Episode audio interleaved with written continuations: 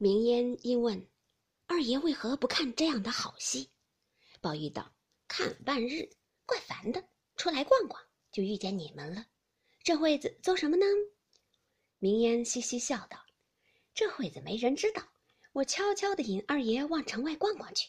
一会子再往这里来，他们就不知道了。”宝玉道：“不好，仔细花子拐了去，便是他们知道了，又闹大了。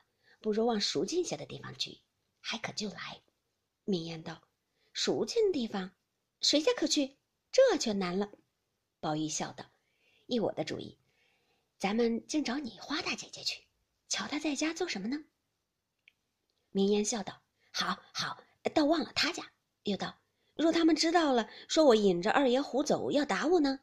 宝玉道：“有我呢。”明艳听说，拉了马，二人从后门就走了。幸而袭人家不远。不过一半里路程，转眼已到门前。明烟先进去，叫袭人之兄花子芳。彼时袭人之母接了袭人与几个外甥女儿、几个侄女儿来家，正吃果茶，听见外面有人叫花大哥。花子芳慌忙出去看时，见是他主仆两个，吓得惊疑不止，连忙抱下宝玉来，在院内嚷道：“宝二爷来了。”别人听见还可。袭人听了，也不知为何，忙跑出来迎着宝玉，一把拉着问：“你怎么来了？”宝玉笑道：“我怪闷的，来瞧瞧你做什么呢？”袭人听了，才放下心来，嗨了一声，笑道：“你也忒胡闹了，可做什么来呢？”一面又问明烟：“还有谁跟来？”明烟笑道：“别人都不知，就只我们两个。”袭人听了，复有惊慌，说道：“这还了得！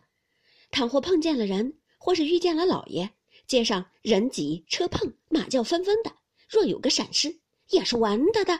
你们的胆子比斗还大，都是明烟挑唆的。回去我定告诉嬷嬷们打你。明烟撅了嘴道：“二爷骂着打着，叫我引了来，这会子推到我身上。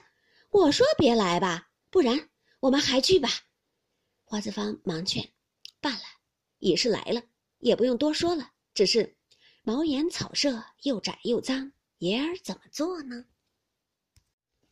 袭人之母也早迎了出来，袭人拉了宝玉进去。宝玉见房中三五个女孩见他进来，都低了头，羞惭惭的。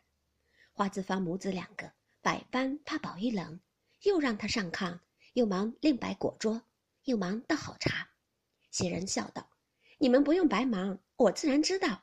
果子也不用摆，也不敢乱给东西吃。”一面说，一面将自己的坐褥拿了，铺在一个物上。宝玉坐了，用自己的脚炉垫了脚，向荷包内取出两个梅花香饼来，又将自己的手炉掀开，焚上，仍盖好，放于宝玉怀内，然后将自己的茶杯斟了茶，送与宝玉。彼时他母兄已是忙令齐齐整整摆上一桌子果品来。袭人见总无可吃之物，因笑道：“既来了。”没有空去之理儿，好歹尝一点儿，也是来我家一趟。说着，便拈了几个松子瓤，吹去细皮儿，用手帕托着送与宝玉。